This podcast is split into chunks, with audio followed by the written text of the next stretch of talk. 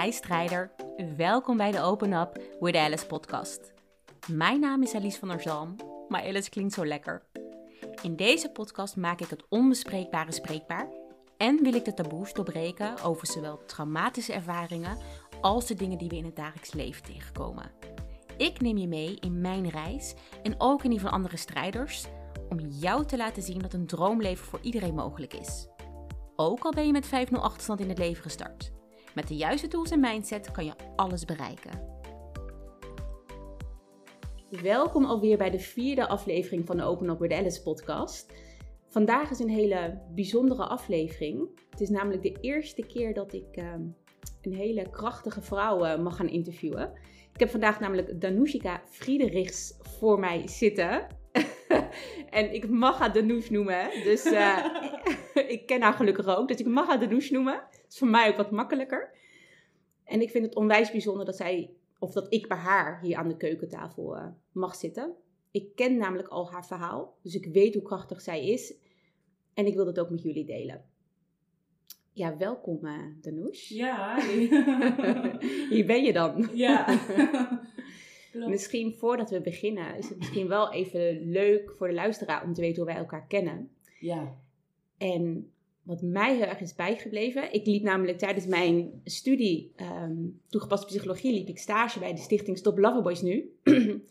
en jij zat in deze stichting. Klopt. En uh, dat is hoe ik jou heb leren kennen. En ik weet dat jij mij niet heel erg mocht. nee, nee, ik had het niet zo stagiairs, nee.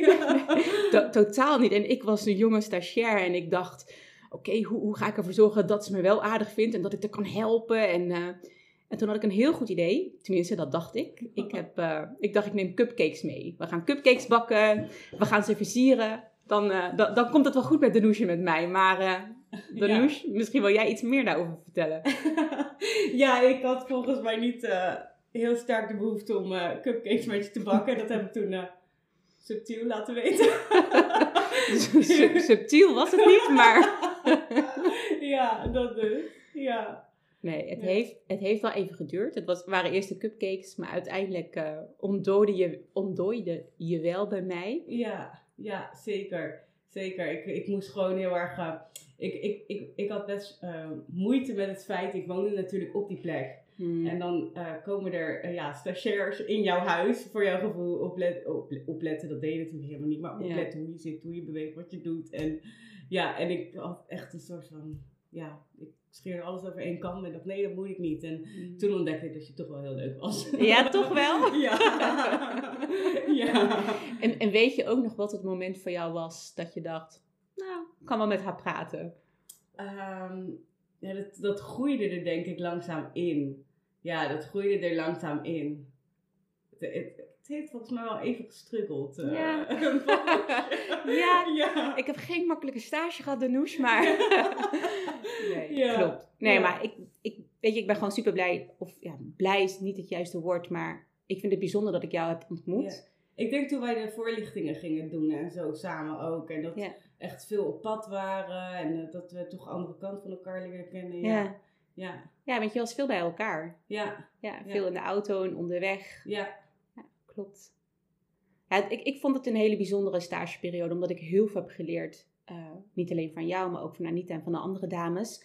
Ik heb echt geleerd dat hoe zwaar het leven ook is, dat je gewoon nog kan lachen. Klopt. En dat vond ik echt het bijzonderste om, om te zien eigenlijk. Dat ik denk van wow, van als je dit meemaakt en je kan nog lachen, hoe sterk ben je dan eigenlijk? Klopt. Ja. Klopt. Dus dat vond ik ja. heel, uh, heel mooi. Um, ja, ik ben eigenlijk ook wel benieuwd. Vind jij het spannend om hier uh, vandaag jouw verhaal te doen uh, bij de podcast? Um, een beetje. Het, het valt wel mee. Het valt mee. Ik doe ja, wel eens vaker mijn verhaal, maar het is wel altijd dat je weer even erin duikt. Mm. dat zeker, ja. Ja. Ja. En wat is dan voor jou de reden geweest dat je hebt gezegd: joh, Alice, ik doe mee in deze podcast? Omdat het voor mij gewoon, um, ja, het is ooit mijn zwakte geweest en ik wil het nu juist als kracht gebruiken. Hmm. En het is allemaal een heel negatief verhaal wat er is gebeurd en daar is echt niks positiefs aan van zichzelf. Hmm. Maar um, ja, er is één manier hoe je dit hele erge verhaal positief kan maken, naar mijn idee. En dat is door anderen ermee te gaan helpen. Door anderen bewust te maken en het aan te kaarten. En ja, dat is dus dan wat ik ermee doe. Ja. en hoop te doen. Ja. Ja.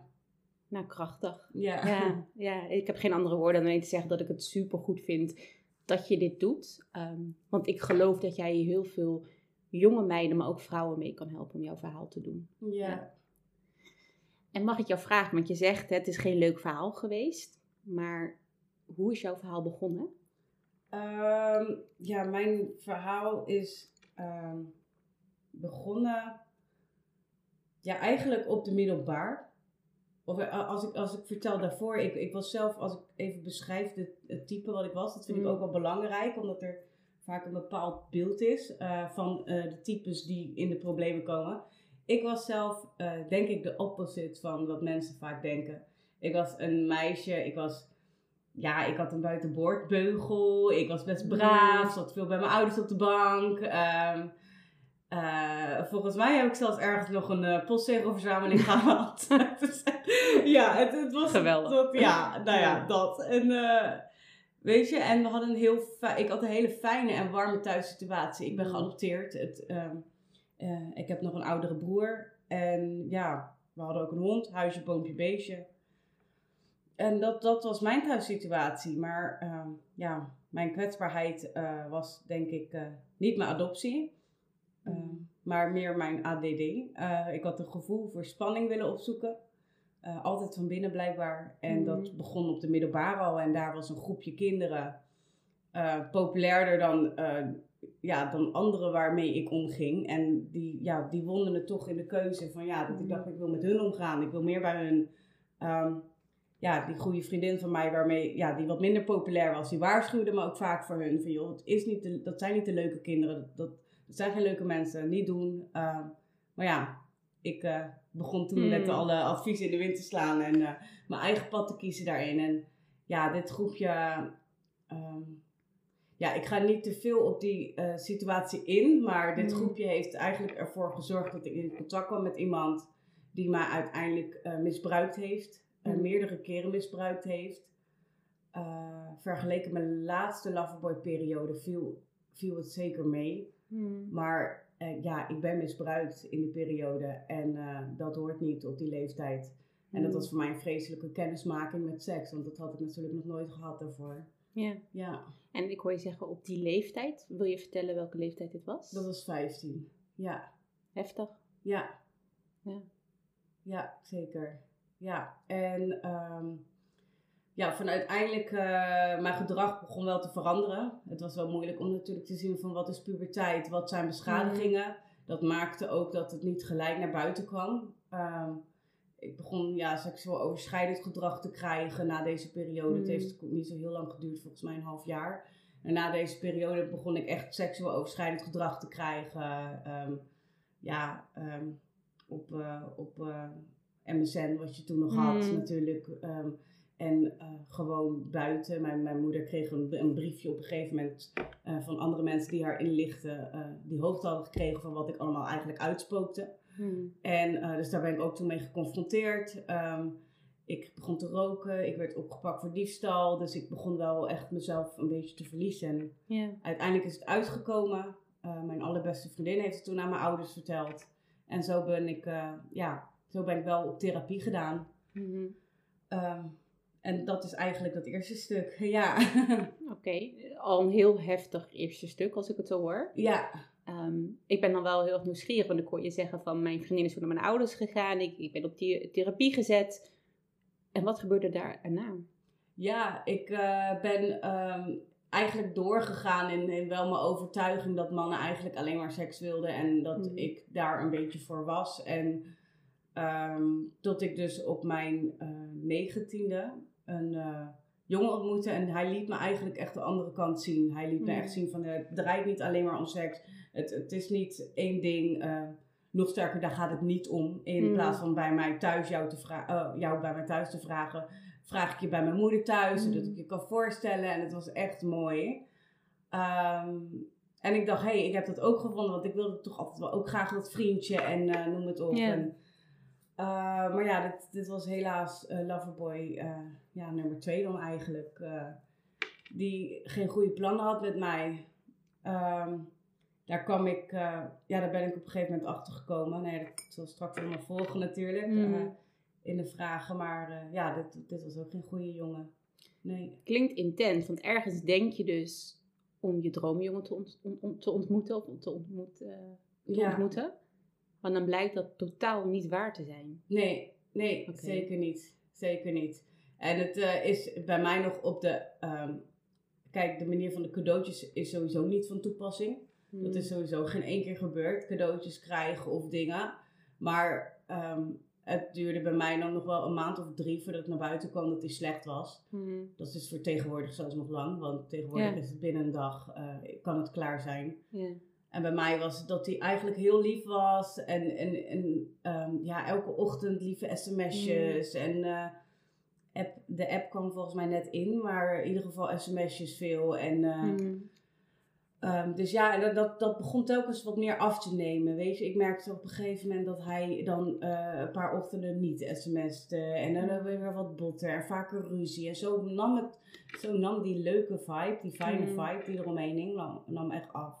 Ja. Eigenlijk een beetje stap voor stap word je dan meegetrokken in, Ja, in wat hij van plan is eigenlijk. Maar Ja. dat, dat weet je dan natuurlijk nog niet. Maar Nee, het Ja. was een ronselaar, moet ik nu alvast benadrukken. Dus hij, Mm. ja, ik, hij heeft mij in contact gebracht met echt zware mensenhandelaren en loverboys. Mhm. Ehm, hoe dit eigenlijk, ehm, ja, het punt dat ik eh, het eerste signaal echt goed binnen eh, kreeg Mhm. dat ik het had moeten verbreken, was dat hij, eh, hij had een ex waarmee hij altijd soort van bezig mee was en Mhm. eh, niet kon loslaten en haar ook van alles beschuldigde en zei dat ze Mhm. gewoon gek was. Maar ja, nu, nu betwijfel ik dat. Nu denk ik van nou, volgens mij zei ze heel wat ja. ja, sprak ze heel veel de waarheid. En, eh, maar goed, hij zei, hij zei, zij is gek en je moet niet luisteren naar wat ze zegt. Mm. En dat heeft even zo geduurd. En ehm, totdat de dag kwam dat hij met haar ging afspreken. En ik dit niet vertrouwde.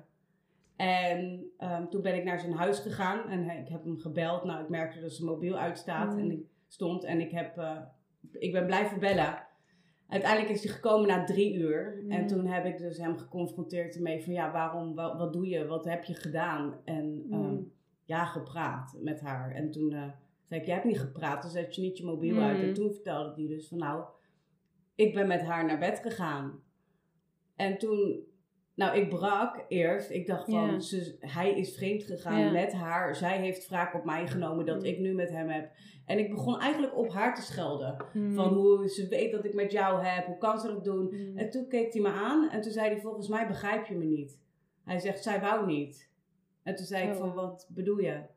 Hij zegt, ik heb haar verkracht. Het, eh, zij wou niet met mij seks hebben, maar ik wou het wel met haar. Mhm. En dat is zo'n next level. Het is heftig als je partner vertelt dat hij vreemd is gegaan. Maar het is helemaal ziek als je partner vertelt dat hij iemand heeft verkracht.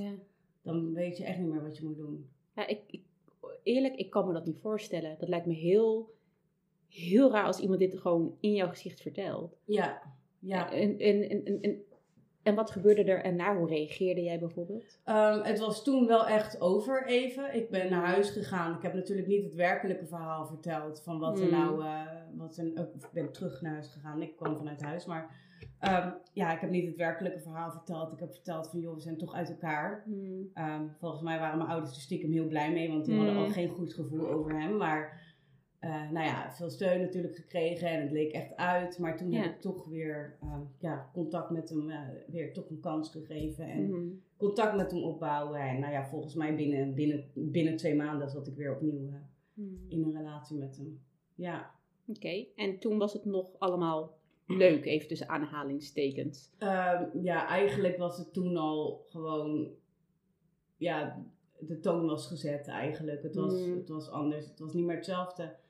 En vanuit daar, ehm, ja, heeft hij, ehm, hij was een, hij was een, hij was een drugsgebruiker, dus een ex, Mm. hij, hij is een ex-drugsgebruiker, zei hij. Mhm. En hij eh, begon met, eerst natuurlijk met verhalen over zijn verleden de hele tijd. En eigenlijk alleen de leuke momenten benoemde hij Mhm. dat hij drugs had gebruikt en hoe leuk het was en hoe grappig het was. Mm. En, eh, en uiteindelijk, ehm, ja, ik, ik werd toch een soort van nieuwsgierig. Want ik, Mm. alleen, ik had al die nieuwsgierigheid in me, dat Ja. gevoel voor spanning willen. En dat werd zo aangewakkerd door al die leuke verhalen over hem onder Mm. invloed.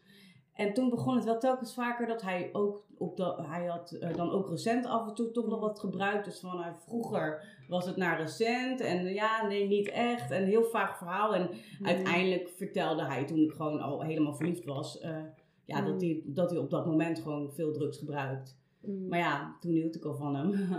En of ja, houden van of gehecht zijn, dat weet ik niet. Maar ik, ik ja. voelde te veel voor hem om, uh, om toen daarover los te laten. En hij heeft, uh, in die verhalen heeft hij mijn nieuwsgierigheid heel erg gewekt. En uiteindelijk ervoor gezorgd dat ik vroeg aan hem van... joh, ik, ik wil het ook ontdekken. Mm. Ik wil ook weten hoe het is, die drugs gebruiken. En toen heeft hij gezegd van... nou, ik, ik ken wel iemand... Mm. Uh, en uh, ik, ik kan je wel in contact brengen met diegene. En dan gaan we daar, gaan we het samen doen. En uh, dan gaan we daar wat gebruiken. Je gaat zien dat je het leuk hebt en dat het Mm. leuk is en plezier gaat hebben. En nou ja, toen kwamen we dus um, bij een uh, oudere man thuis. Dat was de dealer.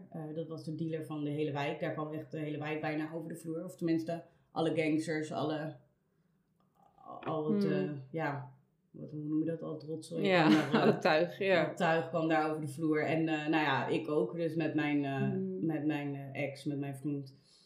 En hij, die oudere man, die heeft mij, begon me ook telkens vaker gratis drugs te geven. En dat snapte ik natuurlijk eerst niet zo goed. Mm. Maar ja, achteraf gezien was dit mijn loverboy waar ik aan doorgegeven werd. Ja. Oké. Okay.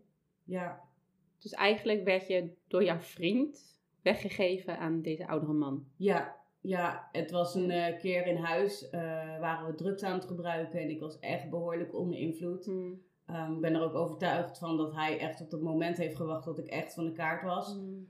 Um, ik had dat ingenomen, na een uur kwam hij naar me toe en zei hij van, uh, die oudere man, en zei hij van, joh, wil je voor één keer seks voor geld met mij? Mm. Um, en hij noemde een heel groot bedrag. En ik had echt zoiets van: wauw, dit meen je niet. En Mm. ja, weet je, dat kan toch niet? Dat, dat mag toch niet? En dat is toch gek? Mm. En, uh, maar toch ook wel weer ergens een beetje getriggerd door dat gedra- uh, Ja. bedrag. Van wauw, oké. Okay. Dus nou, eigenlijk gelijk naar mijn vriend toegelopen die op de bank zat. En, uh, en toen zei ik dus ook van ja, hij, hij, hij zegt dit tegen mij. Dat kan toch Ja. niet? Weet je, een Ja. beetje peilen van wat. En toen zei hij van ja, ja, dat is, dat, dat, het is wel veel geld. Mm. Toen zei ik, ja, dat wel. En uh, toen zei hij, nou ja, uh, ja ik, ik, laat het aan jou over, zei hij. Wat wil jij? Hij zegt, ik weet wel dat wij het goed kunnen gebruiken. Mm. En uh, dus toen dacht ik van, nou ja, oké. Okay. Ja, ik wilde ook wel dingen kopen die leuk waren en, en, en, en, en, meer. En ik merkte dat hij heel veel van mijn geld opmaakte. Terwijl ik, ik woonde gewoon thuis. Ik had helemaal geen baan of iets. En ja, zoveel geld was het allemaal niet wat ik binnenkreeg op mijn rekening. En Mm. uh, de helft ging aan hem op. En nou ja, toen, uh, um, ja, toen hebben we dus, heb ik ja gezegd erop. En toen Mm. heb ik gezegd van oké, okay, dan wil ik dat wel uh, voor één keer doen. Mm. De volgende keer, toen, toen hebben we een afspraak gemaakt dus om terug te komen. Mm. Um, toen um, heb ik uh, gezegd van ik wil dan niet dat er iemand in jouw huis zit, want het zat Mm. altijd vol. En ik denk ik wil niet dat al die mensen daar zitten gewoon met hem naar boven lopen met die Ja. man. Dat, dat vind ik echt raar. En uh, dus nou, toen was ik dus echt nog met mijn grenzen had ik blijkbaar. En preuts en, uh, of nou preuts, normaal eigenlijk. Gewoon normaal was het nog wat ik voelde. Mm. En ik had me schaamte toch nog ergens wel blijkbaar. En nou, toen begon het eigenlijk het manipuleren in de tram onderweg naar die oudere man. Uh, met mijn uh, ex, met mijn uh, loverboy. En toen werd hij gebeld en die man zei ja door de telefoon, ja ik heb zoveel ruzie gekregen, want ze wouden mijn huis niet uit. Maar ja, ik doe dat natuurlijk wel, weet je, want Mm. hè, ik vind het belangrijk als ze dat vraagt.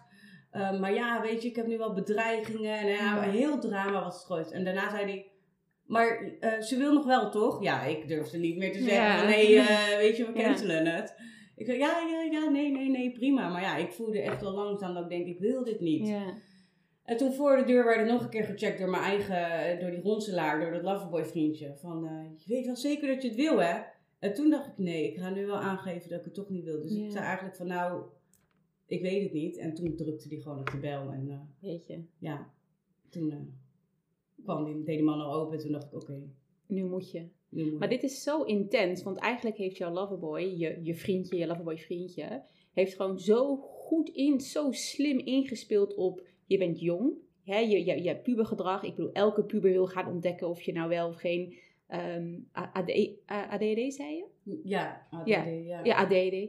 Eh, of je dat nou wel of niet hebt. En daar heeft hij gewoon heel slim op ingespeeld. Ja. Hij heeft ook nog eens maanden laten duren. Dus je bouwt een band op. Ja. Hij palmt je in met mooie, met mooie verhalen over de drugs. Ehm, je, nogmaals, je bent een jonge meid, heel erg eerlijk. Ik bedoel, wie heeft niet een keer iets geprobeerd wat niet mocht van zijn ouders op die leeftijd? ja.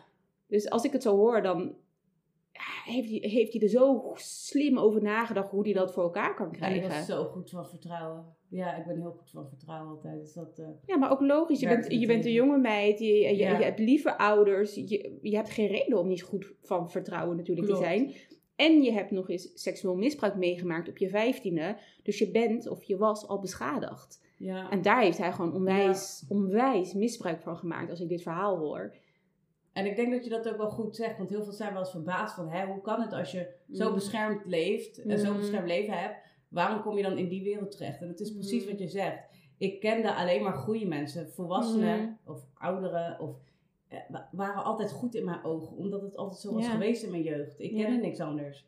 En in één keer kwam ik met hele andere Ja. mensen in aanraking. Ja, en dit is waarom het zo goed is dat je hier zit. Om te laten zien dat iedereen kan dit overkomen. Ja. De een heeft juist, omdat hij een heel beschadigde jeugd heeft gehad, komt hij ook weer met hele gekke mensen in contact. De Ja. ander heeft juist wat jij hebt, het omgekeerde. ja, Het maakt niet uit welke achtergrond je hebt. klopt. Als jij, als het lot voor jou is dat je zo iemand tegenkomt, als dat gebeurt, die, mensen zijn die, ja, hoe zeg je dat, ingetraind. Het, er is natuurlijk geen opleiding voor, maar het lijkt wel alsof ze gewoon afgestudeerd zijn om, om mensen te pijnigen eigenlijk. Dus, jeetje. En wat ik jou dus, hè, wa- waar je eigenlijk net mee eindigde, was van, je stond dus voor de deur. Je zei eigenlijk toen, ik wil toch niet, maar jou, ja, ik vind het heel raar om te zeggen je vriend, maar je vriend Loverboy, zo ga ik hem even noemen, Ja. die drukte toen op de bel. Ja, eh, ik wou het bijna, ik, wou- ik wou het gaan zeggen, zeg maar. Ik, Ja. trok met mijn gezicht en had echt zoiets van, nou eigenlijk. En Ja. toen eh, drukte mijn loverboy vriendje, eh, die ronselaar, gewoon toch op de bel. En toen deed mijn man open. Hmm. Nou ja, toen hield ik gelijk mijn mond. En toen dacht ik, oké, weet je, nu is het Mm. klaar. En eh, ik doe het gewoon snel en ik, ik, Ja. hè, ik probeer me af te sluiten. En, en eh, dat heb ik toen gedaan. Hmm. En toen ehm, kwam beneden opnieuw dat moment waarin ik mijn stem had kunnen laten horen, achteraf gezien. Hmm. Ehm, toen kwam het moment toen we, eh, wij gingen naar boven en mijn, lo- eh, mijn loverboy vriendje bleef gewoon beneden op de bank zitten. Dus Mm. die zat er gewoon, eh, ja, die zat er gewoon bij eigenlijk dan, Mm. beneden. En ehm, toen kwamen, kwam ik weer later beneden. Ehm, en ik was eigenlijk alleen maar verstijfd geweest de hele tijd. Ik, Mm. ik kon dat veel minder goed handelen dan ik dacht. Ik dacht, ah, dat doe ik wel. Ik was ook al aan de drugs en ik was een beetje lang levende lol en uh, scheid aan alles. Nou, dat was het toch niet. Ik verstijfde en Mm. was gespannen. En, en toen eh, gaf die oudere man, eh, die gaf het geld. En die gaf het al aan mijn loverboy vriendje, niet aan mij. En, ehm, en toen zei hij erbij van, ja, dit was echt tien keer niks. En nou ja, gewoon met andere taal, Mm. maar ik zal niet alle Mm. woorden nazeggen. en eh, en eh, het was tien keer niks. En hij zei, volgende keer eh, gaat dat wel anders. Hmm. Of moet dat wel anders? En, en toen zei mijn loverboy vriendje van, ja, nee, dat komt goed. En volgende keer wordt het beter en dit en dat. Dus en ik stond er eigenlijk bij van, ik denk, volgende Ja, keer, ja. ik denk, ik, ik mis een heel stuk. Volgens mij, Ja. dat miste ik ook waarschijnlijk. Want ja, er zijn natuurlijk allerlei dingen afgesproken en het is één vooropgezet spel. En zo was ik er eigenlijk ingetrokken. En vanaf Ja. toen, ja, vanaf toen was de rem eraf. Ik was alleen maar aan het drugs gebruiken, Ja. aan het ruzie maken thuis. Ik maakte echt... eh, Hmm. ja, ik was altijd op oorlogspad. Ehm, ik eh, ja, raakte telkens meer grenzen kwijt in, in het huis van, eh, van, alleen, van alleen die oudere man, man als klant. Hmm. werden het al gauw anderen. Ehm, en die oudere man en het loverboy vriendje. Hmm. Die oudere loverboy en die jongere loverboy zaten beneden en ontvingen dan het geld. eh, terwijl mannen boven seks met mij hadden. Hmm. Of soms verkrachten of in elkaar sloegen of noem het op. En, eh, ehm, en uiteindelijk eh, ben ik door die oudere man, eh, die overigens toen eh, s- eh, 60 was, Hmm. of 58 Mm. was die, en, en ik was 19, eh, 20. Eh, Dus Mm. ja, dat was ook een bizar leeftijdsverschil. Ja.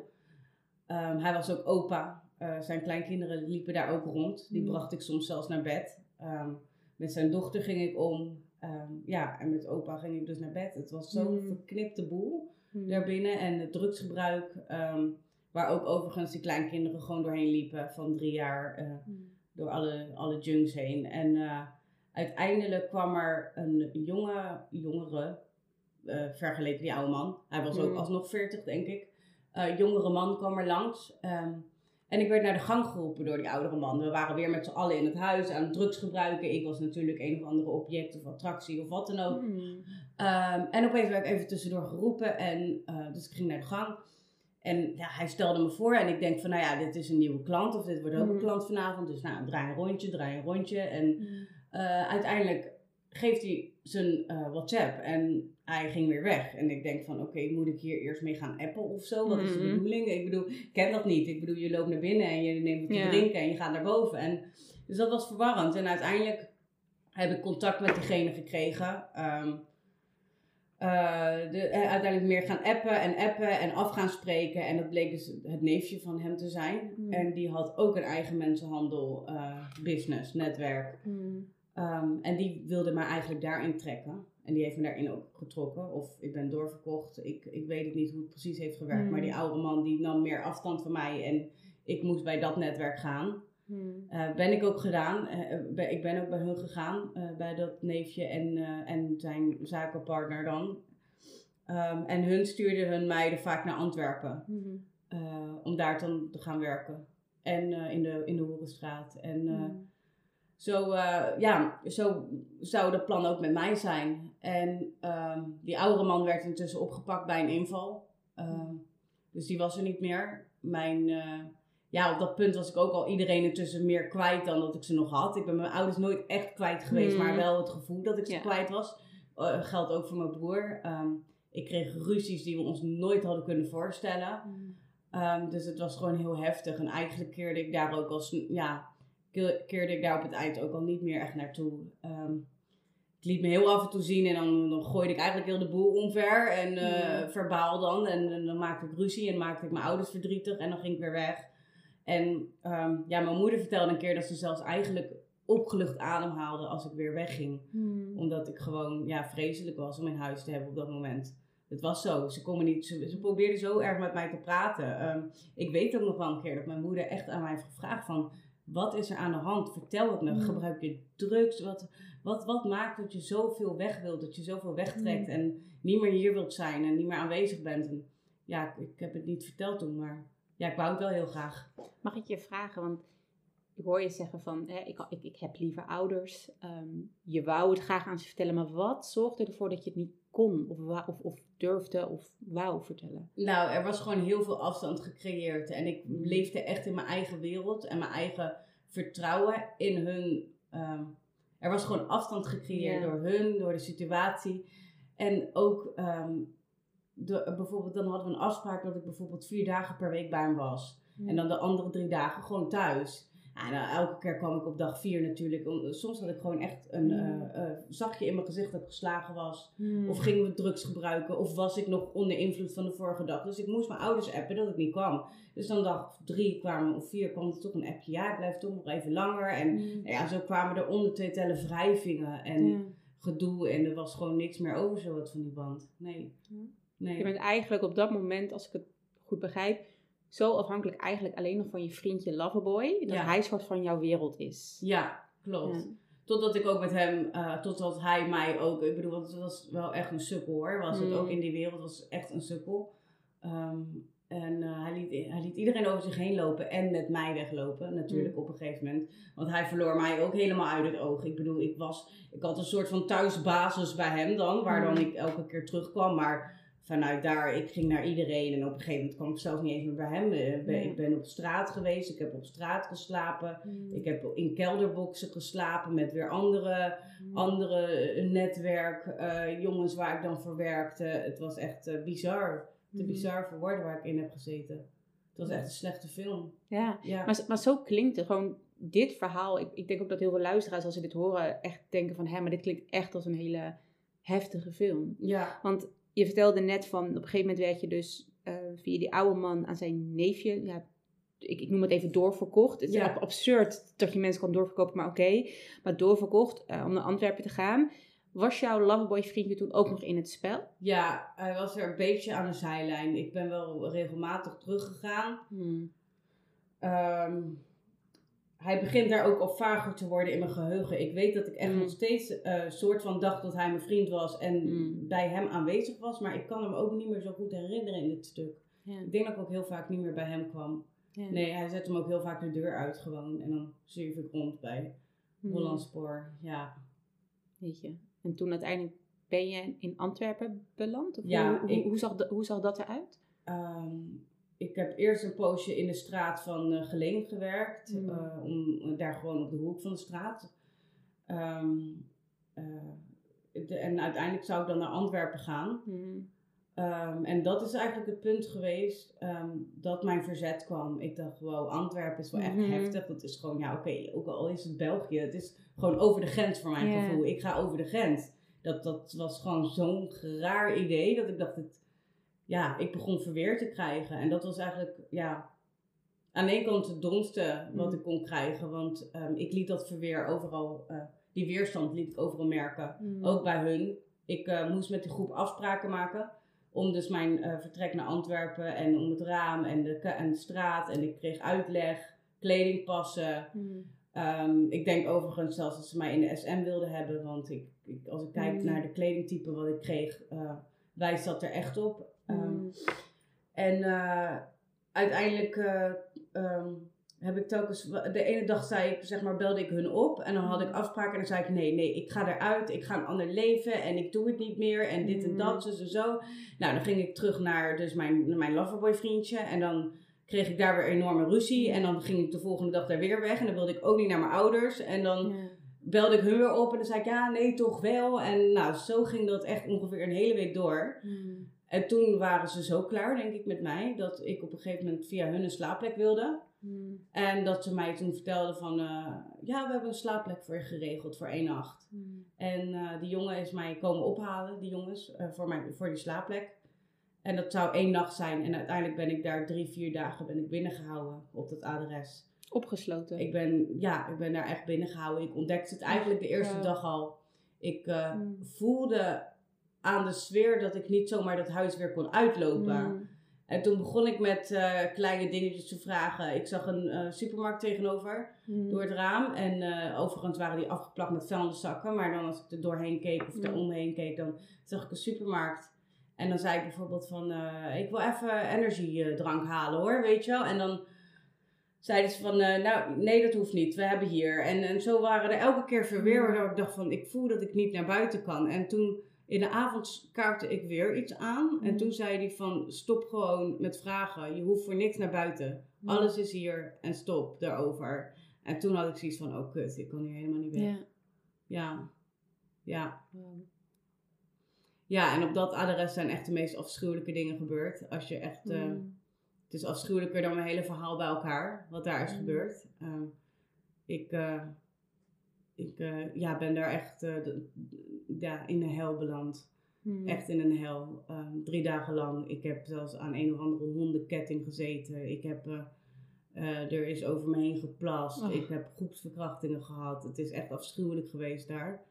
Eh, ja, het, groepsverkrachtingen met zes man. Dat, het is, ja, ik dacht soms echt dat mijn lichaam het begaf. Ik dacht echt dat ik het niet ging overleven. Hmm. Ik heb daar echt de dood in de ogen gekeken.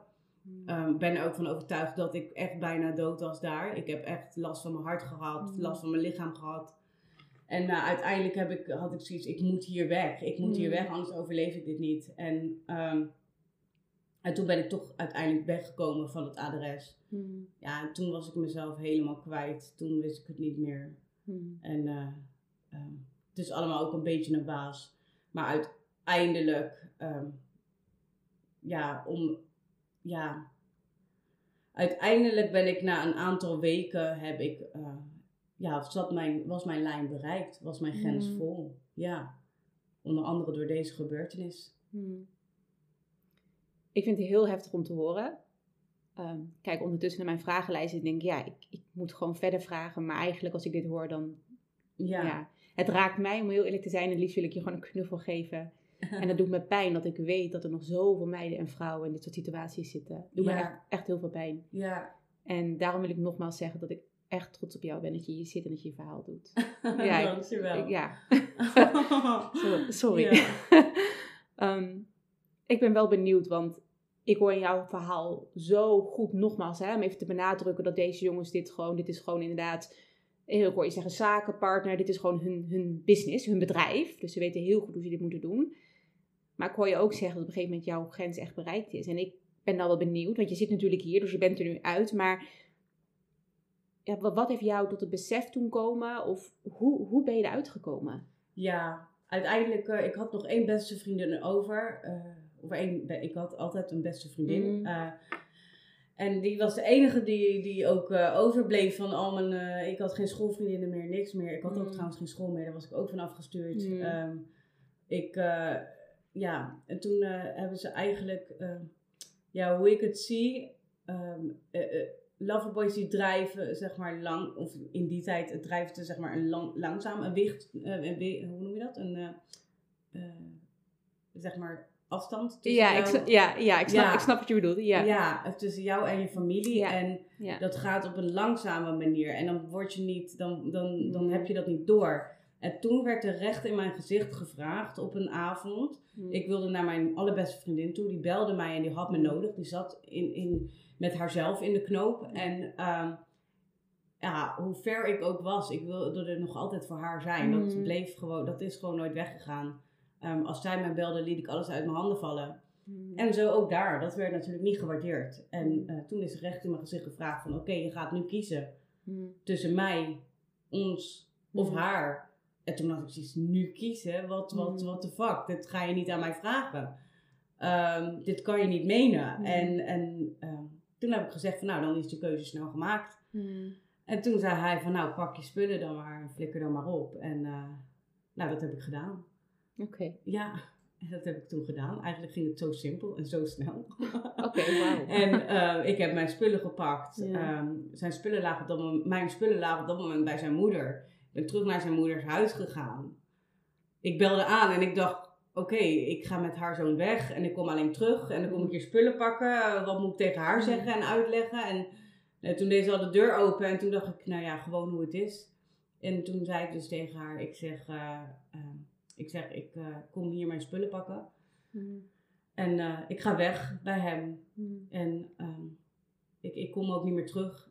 En toen, zei, toen keek ze mij even heel, heel verbaasd aan. Mm. En daarna pakte ze echt mijn gezicht vast met twee handen. En toen zei ze, ik hou van je, Danushika, uh, ga weg en kom nooit meer terug. En toen uh, heb ik dus heel gauw mijn spullen gepakt, mijn mobiel in een oplader gedaan, want ik moest weer een mm. adres vragen waar ik heen moest en allemaal gedoe. En hij was intussen alweer achter me aangekomen. Mm. Zijn moeder heeft hem echt in de gang tegengehouden. Ik hoorde gestommel, geschreeuw, geroep en ik dacht, zal ik teruglopen, want hier, dit mm. loopt uit de hand. En toen dacht ik, nee, want zij doet dit voor mij. Yeah. En uh, toen heb ik daar dus gebruik van gemaakt. Ik heb mijn spullen gepakt en ben via de achtertuin over, de, over het mhm. hekje heen gestapt. En uh, ben naar de ben naar Randstadrail gerend en mhm. gevlucht. En in de middag kreeg ik gewoon doodleuk een appje binnen. Van, wanneer ben je weer terug? en toen zei ik dus, nou volgens mij begrijp je het niet. Ik zeg, ik ben weg en ik kom niet meer terug. En dat was het einde van die periode. Wauw. Ja.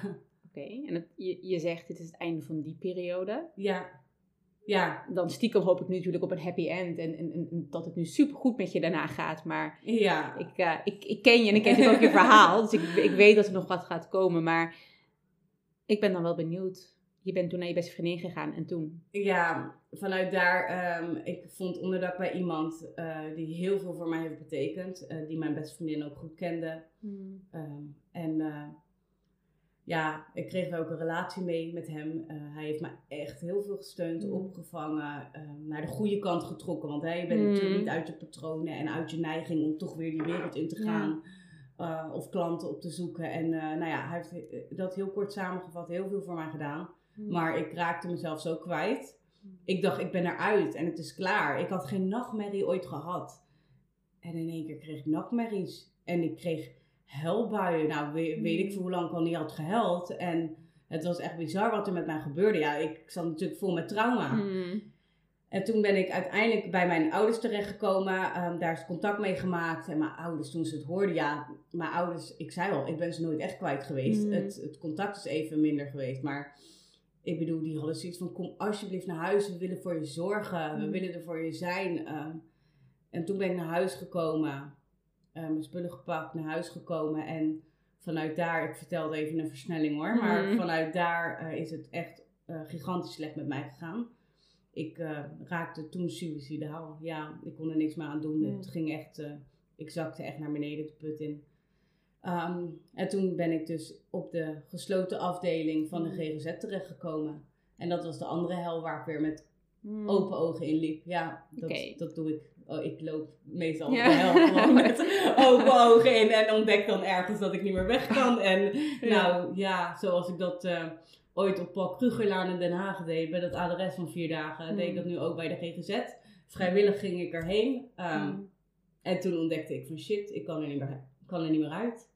Ja, Ergens zou je denken, GGZ, hulpverlening, eindelijk, je gaat hulp krijgen, maar... nee, het was afschuwelijk. Ja. Ja, Ze waren koud. ja. Ze waren.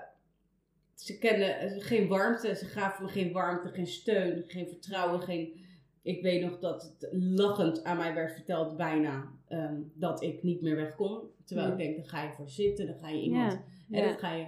Dat ik, ik liep boos over de gang heen en ik vond het daar uh, gestoord. En ik zat. Ik, ik, laat ik vertellen, ik kwam binnen. Mm. En uh, nou ja, natuurlijk wel met mijn ouders en zo, maar die gingen weg. En ik, ik keek goed om me heen. En ik, ik was echt met stomheid geslagen. Want ik dacht van, hè? Ik zit, ja, so, sorry voor al die mensen die daar zaten. Maar Mm. ik zit tussen de gekken. Mm. Ik ben, tussen de, ik ben in het gekkenhuis gedaan. Mm. Ik, ik, ik voelde me zo opgelicht en zo uh, door hun, de, Mm. door uh, de, de GGZ. Ik dacht, hier hoor ik niet. Er, ik, er kwam iemand in, in de tuin langs uh, die de bezem tussen haar benen had gedaan en rondsprong en zei, ik ben een heks. Mm. Er zat iemand anders die liep heen en weer en die zei niks meer. Het was, ik was gewoon in een gekkenhuis gedaan. Mm. Er zat een andere man in de hoek en die zei achter elkaar, ik moet iemand vermoorden, ik moet iemand vermoorden, ik moet iemand vermoorden. Mm. En ik dacht, dit, dit, dit klopt niet. Er, er is een Mm. fout gemaakt. Het- Ja. En ik ben ook naar die leiding gegaan. Ik zeg, ik, ik moet weer terug naar mijn ouders. Dit, dit, dit wil ik niet. En Mm. toen, nou bijna lachend werd gereageerd van, oh ja, maar jij gaat hier niet meer uitkomen hoor. Eh, we hebben rapporten, we hebben verslagen. Jij gaat hier echt niet meer uitkomen. Mm. En uh, nou ja, dat klopte ook. Al uh, snel verloor ik natuurlijk mezelf in de ellende en verdriet. Ik werd volgestopt met pillen. Ik kreeg 25 pillen per dag. Ah, Allemaal, nou ook de helft van slaappillen overdag. Mm. Ik kon mijn ogen niet meer open houden. Ik Mm. was een zombie. Um, als mijn ouders op bezoek kwamen, kon ik niet eens normaal wat te drinken meer pakken. Ik, ik, Mm. voor, ik, ik kon niks meer. Ik kon alleen zitten en soms zelfs met mijn ogen dicht. Mm. Um, ik was echt een zombie. En uh, nou, zelfbeschadiging, uh, elke keer suicidale poging, uh, su suicidaliteit en zelfmoordpogingen, verwondingen. Um, maar ja, alles lag open. En uh, toen belandde ik uh, voor de eerste keer in een woedeaanval. Mm. Um, en dat gebeurde er, ja, wat gebeurde er bij een woedeaanval? Dan verloor ik mezelf eigenlijk in de boosheid dat ik daar zat en, uh, en mijn loverboys buiten liepen. Mm. Um, gemengd met natuurlijk ook misschien licht afkikverschijnselen en uh, van de drugs waarmee ik was gestopt en de PTSS die uit, uit, ja, eruit Hmm. knalde. En die combinatie maakte ik dat ik voor het eerst in mijn leven een woedeaanval kreeg. En um, er kwamen, er werden acht man opgepiept. Mm. En ik, zat, ik was op dat moment in een rokersruimte. Ik Mm. zag die acht man. En ik, uh, ik, ja, ik raakte daar helemaal van in paniek. Want ik zag dat ze Ja. niet met me kwamen praten. Ja. Ik zag dat ze me niet een knuffel kwamen geven Mm. met z'n achten. Dus uh, ik ben met dingen gaan gooien naar ze. Ik, ik heb geprobeerd ze uit de ruimte te houden. Mm. En uiteindelijk zijn ze toch binnengekomen. En ze zijn op me gedoken. Um, hebben me in een bepaalde greep uh, meegesleurd naar de isoleerruimte. En op dat moment zat daar al iemand in uh, die daar altijd aan het bonken was. En dat Mm. gebonk hoor ik nog steeds soms. En dat, Mm. dat, die was er altijd aan het bonken. En ik vond dat altijd eng en liep daar heel snel Mm. langs. En nu werd ik daarheen getrokken en ik raakte helemaal over de toeren. Dus begon om me heen te slaan. Um, dat lukte niet en ik werd in die ruimte gedaan uh, door acht man. Uh, ze gingen op me Mm. zitten. En toen begonnen ze allemaal met mijn kleren uit te trekken. Uh, ja, echt alles. Mijn BH, mijn onderbroek. Um, En het was afschuwelijk, echt de, de herbelevingen, de flitsen Mm. vlo- vlogen langs. Ehm, ehm, er was geen vrouwelijke, eh, vrouwelijke persoon bij. eh, het waren allemaal mannen. En, en uiteindelijk werd ik in een scheurjurk gedaan. Hmm. Werd nog een keer de jurk opgetild en er kwam iemand aan. En ik dacht van, goddank, eindelijk een hulpverlener, weet je, die ik herkende. Want dat team dat mij isoleerde, dat kende ik natuurlijk niet. En Hmm. toen haalde diegene een hele grote spuit tevoorschijn. En toen dacht ik, oké, deze komt niet voor hulp. En toen stak ze hem in me, zonder voorbereiding, zonder iets. En toen Mm. zakte ik ja, weg. En eh, dan word je weer langzaam wakker. Ehm, ja, en dan ontdek je van, eh, ik kom hier niet meer uit. Ze hebben me twaalf Mm. uur laten zitten in de herbelevingen.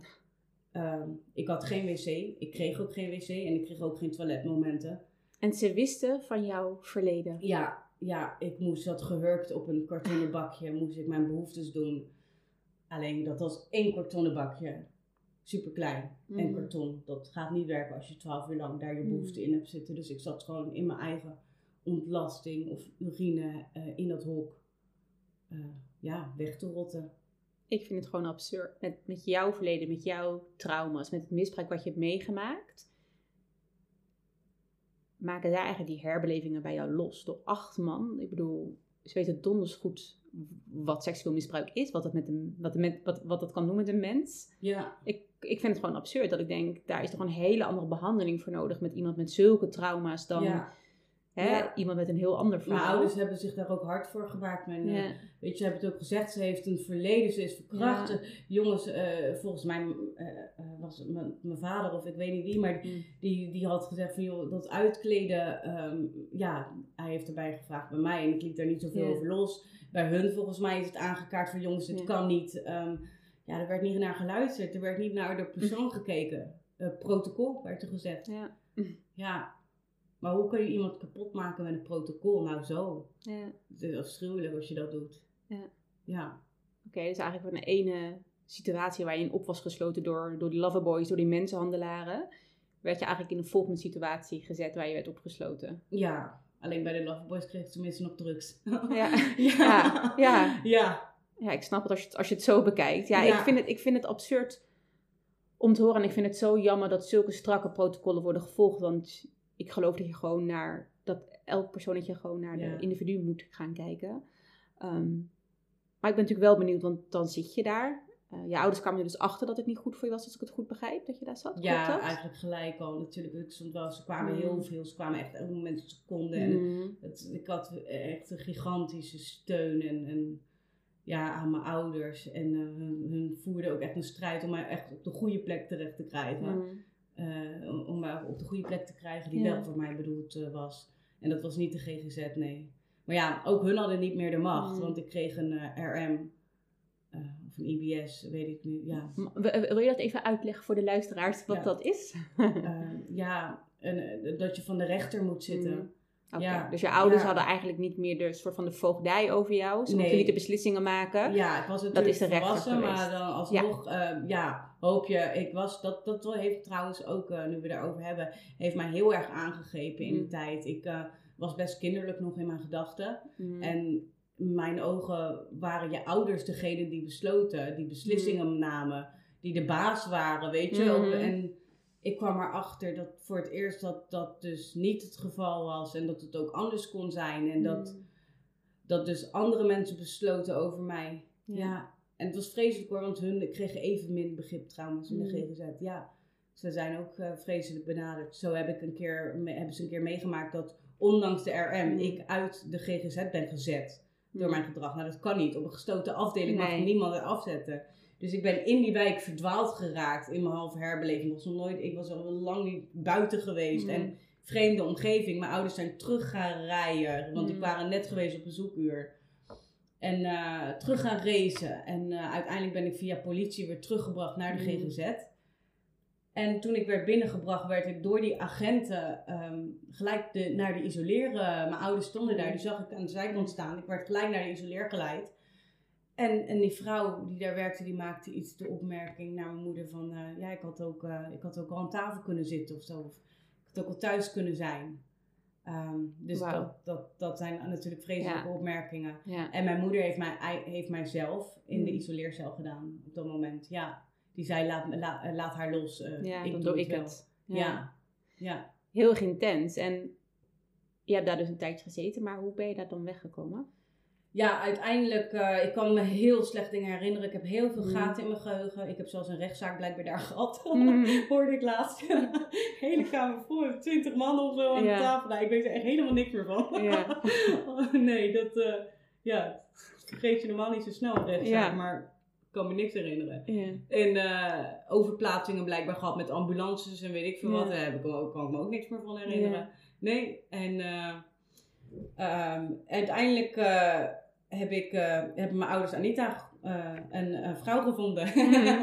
Eh, die had een boek geschreven. En ja, ik weet niet precies hoe het is gegaan, maar ze hebben haar uiteindelijk gecontact. Mm. Anita de Wit heette zij. En zij had een stichting. Stop Loverboys nu. Ja. Waar, jij, eh, Ja. waar jij ook kwam. En eh, nou ja, in ieder geval, die, eh, zij heeft mij gaan opzoeken daar. Mm. En zij was de eerste die zei van, ik wil haar in huis hebben. Nou ja, dat is natuurlijk sowieso een verrassing, want de meesten zagen me liever gaan dan komen. Maar Mm. ja, zij had zoiets, ze hoort hier niet. Mm. En ze moet bij mij komen. En dat, heeft, ja, dat, dat hebben we toen ja. gelukkig voor elkaar gekregen. En ik ben daar gelukkig opgevangen. Ja. Ja, Dat was een betere plek. Dat was geen hel. nee, dat was geen hel. En nog sterker, Mm. alles wat de GGZ beweerde wat nodig was. Hè? De achtman beveiliging, de isoleercellen. Nou, dat had Anita niet hoor. Die had geen, bevei- Degene die Mm. had geen isoleercellen. Eh, die, deed dat, eh, die deed dat met één ding. En dat was praten. Mm. En daarmee, eh, ja, zij liet weten, praten is jouw wapen. Mhm. En eh, praten was ook haar Ja. wapen tegen moeilijke situaties. Ja. Zij praten en praten en praten. En ik praten en praten. En zo ben ik eh, ja, aan het gevecht van herstel begonnen. Samen met Mm. mijn ouders, mijn broer eh, en Mm. Anita. Gigantische steun. En eh, Mm. in die opvang terechtgekomen. Professionele therapie gekregen, traumaverwerking. En toen een keihard gevecht aangegaan, vijf jaar lang. In, in PTSS, herbeleving en noem het op. ja, ellende. Klinkt als een betere aanpak inderdaad. Dat er echt wordt gekeken naar wat jij nodig hebt. En inderdaad, praten is, ik heb het opgeschreven, maar praten is jouw wapen. Ja. Om eerlijk te zijn, als ik iets heb geleerd, niet alleen van jou, maar inderdaad zeker van Anita, is inderdaad dat praten heel krachtig is. En Ja, heel erg helend is. Ja. En heel erg belangrijk is. ja, Ehm, je hebt heel veel meegemaakt. Ik, ik, hè, wat je ons nu hebt verteld, volgens mij zijn we nu na- bijna een uur bezig. ja. Je kan in een uur niet je hele leven vertellen. Dus Nee. wij hebben maar een stukje van jouw verhaal mogen horen. Ja, ja. Wat al heel heftig is. Maar ik ben wel benieuwd hoe het nu met je gaat. Ja, het, eh, ik eh, heb eh, dus zoals ik al zei, vijf jaar echt keihard aan mezelf gewerkt en Mm. gewoond daar in die, in die opvang. En ehm, ja, als ik die weg ga vertellen, dan redden we dat niet. Mhm. dat eh, pad van herstel maar. Ehm, ik ben gaan vechten en vechten. En Mhm. uiteindelijk heb ik mij door de therapieën en door de PTSS heen gevochten. Samen met mijn ouders en Anita. Hmm. En eh, ja, toen was ik eigenlijk klaar met de therapieën. Ik had de traumaverwerking gehad, ik had het afgerond, ik was zelfs PTSS vrij verklaard. Eh, ik was klaar. Ik, ik, eh, kreeg, een, eh, ik kreeg een woning, eh, die kwam op mijn pad. Ik ben daar ja, ingetrokken. Ik kreeg de hond mee van Anita. Mhm. Dat was een heel, eh, ja, hele goede maatje van mij geworden. Ehm, en ze wilde ons niet uit elkaar halen. Ehm, hij had ook, ja, hij verdiende ook zijn pensioen met alle Ja, meiden en ja. drama en ellende. Dus met z'n tweeën in het huisje. En we Hmm. hebben echt een geweldige tijd met elkaar eh, gehad. Hmm. Echter stond ik wel natuurlijk ehm, met mijn hele gevecht helemaal buiten de maatschappij. Ik, Ja. ik had geen plek meer in de maatschappij. En die wilde ik wel. Er begon langzaam te komen. ehm, heel langzaam begon te komen dat ik weer wilde werken. Dat ik weer mee wilde doen. Hmm. En ik had intussen ook een, een groep waarmee ik omging. En ik zag dan iedereen op de app om eh, een uur of eh, ja, zes, zeven hè, richt, ja, richting werk gaan. Of, of, of opstaan en een leven hebben. En ik Mm. had dat niet. Ik vond het verschrikkelijk. En ik voelde me zo ongelukkig erdoor. Hmm. Ehm, een reïntegratietraject aangevraagd bij het UWV. ehm, nou, bijna voor moeten vechten overigens. Mm. Maar ehm, nee, ja, geen steun gekregen van hun wat ik wil, waar ik op hoopte. Ik heb het echt allemaal zelf gedaan. Ehm, uiteindelijk Mm. op internet een, eh, een opleiding gevonden. Ehm, eh, en die opleiding die, die, die vertelde eigenlijk van maak van jouw zwakte jouw kracht. Mhm. Ehm, help anderen. En wij eh, helpen jou je plekje terug te krijgen in de maatschappij. Nou, dat Kijk. echt een beetje word. Precies dacht, wat jij wou dit, horen. Dit ja. moet ik hebben. Ik, ik, eh, Ja. ik wil dit. Ja. Ja, ervaringsdeskundige opleiding. En ik denk, Mhm. dit, dit wil ik. En zodoende ben ik mij gaan inschrijven. ben je nu aan het volgen, toch? En die ben ik gaan Ja. volgen. Ja. En daar haal ik dus, ik haal zoveel positiviteit uit Mhm. wat ik nu doe, wat ik heb bereikt. Mhm. Ehm, eh, het klinkt gek en dat heb ik laatst ook een keer benoemd. Ik, ik, heb, ik heb eigenlijk niks hier. Ik heb geen man, ik heb, ik heb geen partner, geen, geen kind. eh, eh, mijn ouders wonen niet in deze stad. Ehm, ik heb niet eens een hond meer, helaas. Ehm, en toch ben ik gelukkiger dan ooit. Ja, dat, het, ik, ik zie dat het niet in de dingen Mhm. zit. In, in, eh, Mm. het zit in jezelf geluk. En dat heb Mhm. ik ontdekt. Dat heb ik teruggevonden. En dat, dat voel ik meer dan ooit. Ja, Dus eigenlijk wat je zegt, het maakt niet uit hoe heftig mijn verleden is geweest, wat ik heb meegemaakt. Ik heb me eruit gevochten en ik heb mijn geluk teruggewonnen. ja, ja, Ja. zeker. Ja. Ja, Ik, weet je waar ik ook wel benieuwd naar ben? Want ik hoor heel erg bij jou van, ja, je bent uit die situatie weggekomen, eh, van- vanuit je loverboy, eh, vanuit de GGZ. Je hebt je echt doorheen moeten vechten door al die therapieën. Maar ik ben benieuwd van, wat heeft er voor jou gezorgd dat die, dat die vechterskant of die strijderkant, ja, hoe is dat bij jou aangewakkerd, om, om het zo te zeggen? Ehm, ik denk dat ik het sowieso altijd al wel heel erg in me had. Mm. En dat, dat klinkt, ja nee, dat is niet raar om te zeggen. Maar ik, ik eh, merkte in de opvang wel heel vaak meiden die bijvoorbeeld eh, eindeloos terugvielen. Mm. ei- Draaideuren, Hmm. meiden. En, en dat, dat had ik al niet. Ik bedoel, ik wilde gewoon heel graag Hmm. van mijn trauma's af en van mijn Mm. PTSS af. En dat, eh, dat ehm, dus ik had een soort van wilskracht en Ja. met de juiste steun Ja. en de juiste mensen om je heen Ja.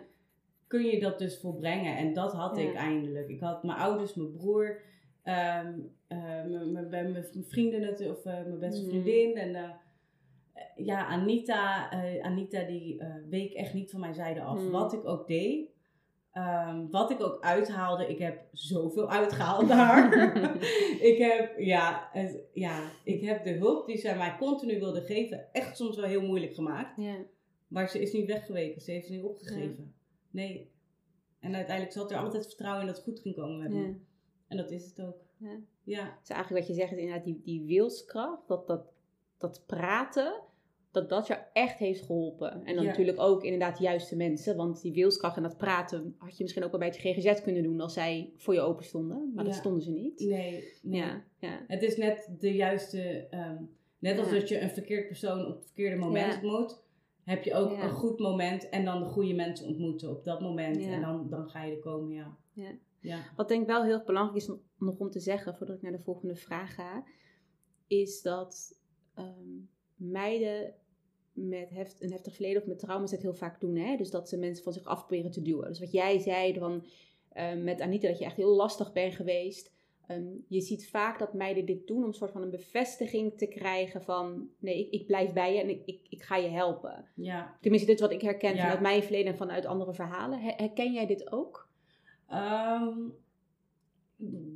ja, een beetje wel. Ja, ik denk, ik denk ehm, ja, misschien was er wel een stukje, hoe noemen ze dat? Self-fulfilling prophecy. Aha, ja. Eh, ik was er wel van overtuigd dat ik verloren was. En Ja. misschien ging ik daardoor ook wel acties doen Die, eh, die dat zouden bevestigen van zie je, ze is niet Ja. meer te helpen. Eh, ik eh, heb mezelf, eh, ik heb uit het raam willen springen bij haar en mezelf Mm. willen spiezen in de moestuinen. Ja. het, het, het- ik heb me alle alcoholflessen gebakt en opgedronken. Ik heb me op laten pakken terwijl ik bij haar was. Ja. Ehm, ik heb alles gedaan ehm, waardoor ik eigenlijk zelf die bevestiging kreeg van zie je, ik ben verloren. Ja. Maar nee, ja, dat niet. Maar, ja, maar dit vind ik zo belangrijk om mee te geven, omdat ik denk dat dit voor hulpverleners die luisteren, maar ook voor ouders die luisteren, dat ze dit herkennen. ja, Dat dit gedrag er is met een bepaalde reden. ja, Dus, ja, ja. klopt. Ja, misschien, ik, ik, ik heb een vraag voor jou. Ehm, en misschien een beetje een rare vraag, want de vraag is van wat is het positieve wat je hebt geleerd vanuit al deze ervaringen? En ik snap dat jouw verhaal niet positief is. Ja. Maar ik ben wel benieuwd van wat neem jij eruit mee voor jezelf dat je toch positief Eh, kan draaien? Don't do drugs. Nee, nee. dat is een hele goeie. nee, Don't do drugs. Nee, nee. ehm, eh, ja, het positieve is ehm, mijn eigen kracht. Ik heb Mhm. ehm, gezien hoe sterk ik ben. Waardoor ik Mhm. eigenlijk zoveel vertrouwen in mezelf heb als ik weer in een vervelende situatie kom. Mhm. Of in een nare gebeurtenis. Zoals laatst ehm, mijn, mijn hond, dat, het maatje van mij, over, overleed. Of heb ik in laten eh, slapen. Mhm. En ik werd wakker en ik voelde echt die oude steen weer op mijn maag. Gewoon het, het depressieve rotgevoel. Alleen het gekke was, dit keer wist ik gewoon van, dit gaat slijten. Dit gaat weg. Ik kom hier uit. Ik kom hier doorheen. En dat is omdat ik gewoon weet Ja. hoe sterk ik ben intussen. Ja. Ja, Dus vertrouwen in jezelf, dat je eigenlijk gewoon heel krachtig bent en dat je alles aan kan. ja. Ja. En ik denk dat ik ook wel eh, altijd er iets van maak. Ook al loopt mijn leven anders. Ehm, ook met mijn, eh, met mijn toekomstbeeld. Ik heb geen partner. Ehm, eh, maar ook daar ga ik niet bij de pakken neerzitten en zeggen: Oh, dan kan ik ook geen kinderwens. En dan kan ik ook niet dit doen en dat doen. Want ik heb een hele grote kinderwens. Maar daar zoek ik dan weer andere manieren voor. En ik weet dat Mm. alleenstaand moederschap ook een ding is. En ehm, ja, zo ben ik altijd wel ehm, oplossingen aan het bedenken om toch mijn geluk eh, ja, net zo hard te krijgen als een ander die heeft. ja, je denkt in het positieve en je denkt in oplossingen in plaats van problemen. Ja. Mooi. Ja, ik ben natuurlijk ook wel benieuwd ehm, welke drie leerlessen jij uit jouw leven wil meegeven aan de luisteraar die nu luistert. Ehm, ik, weet, niet of ik op drie kom, maar eh, ja, ehm, blijf praten, dat is dus één. Eh, Hmm. Eigenlijk eh, de zin eh, van Anita, die zeg ik echt voort. Praten is jouw wapen. Mocht je Hmm. in de situatie komen, zelf, mocht je iemand kennen, praten, praten, praten, dat is wat gaat helpen. Hmm. Ehm, ja, zeg nooit, dat is een andere, geef nooit op. Hmm. Eh, iemand is nooit Ja. verloren. Al lijkt dat nog net zo hard. Hmm. Al lijkt het alsof er echt eh, niks zin meer heeft. Eh, het is niet zo. Hmm. Iedereen kan geholpen worden. Ehm, en niemand kiest voor dit leven. Dat is denk ik ook ehm, een Hmm. belangrijke. Want ik hoor eh, te vaak om me heen. Hmm. eh, ook soms in hulpverleningsland, dat ik dat langs hoorde komen. Ja, ze moet ook zelf wel willen. Of ze wil zelf blijkbaar toch niet. Jawel, alleen ze weet het even Ja. niet meer. Ja. ja, dat wil ik echt meegeven. Ik denk drie hele mooie en bijzondere lessen die je, mee, die je meegeeft. Ja. Ehm, ik vind en ik vond het een heel bijzonder interview met jou. Ja. Wat ik al zei, ik kende je verhaal natuurlijk wel al, ehm, maar niet alle details. Dus voor mij waren het sommige dingen ook nieuw. ja. En die raken mij ook. En ik wil je nogmaals, ik heb je al bedankt, maar ik wil je toch nogmaals bedanken dat je jouw verhaal hebt gedeeld. ja. Ik weet dat het soms spannend kan zijn. Je hebt natuurlijk wel vaker je verhaal gedeeld, maar het, het, het blijft natuurlijk altijd, denk ik, stiekem wel ergens spannend. Maar je doet het wel. En Ja. eigenlijk de opleiding die je nu doet, dat is gewoon, denk ik, ja, zo mooi. Gewoon dat jij nu eigenlijk andere vrouwen wil gaan helpen. Dus precies wat jij zegt, vanuit je kwetsbaarheid Ja. wil je eigenlijk je kracht vandaan halen. Ja. En ik hoop dat deze podcast echt veel vrouwen en jonge meiden mogen bereiken, maar ook de hulpverleners. Ja. Ja, zeker. Zeker. Dus dank je wel.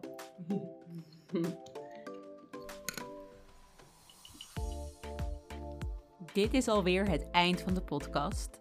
Dank je wel voor het luisteren. Ben jij nieuwsgierig naar meer? Abonneer je dan op mijn podcast en ik zou het super leuk vinden als je me volgt op Instagram. Dit kan onder Open Up Alice. Voel je vrij om mij hier een berichtje te sturen? Ik hoor namelijk erg graag wat je van deze aflevering vond. En onthoud, mijn verhaal is jouw verhaal en jouw verhaal is ons verhaal.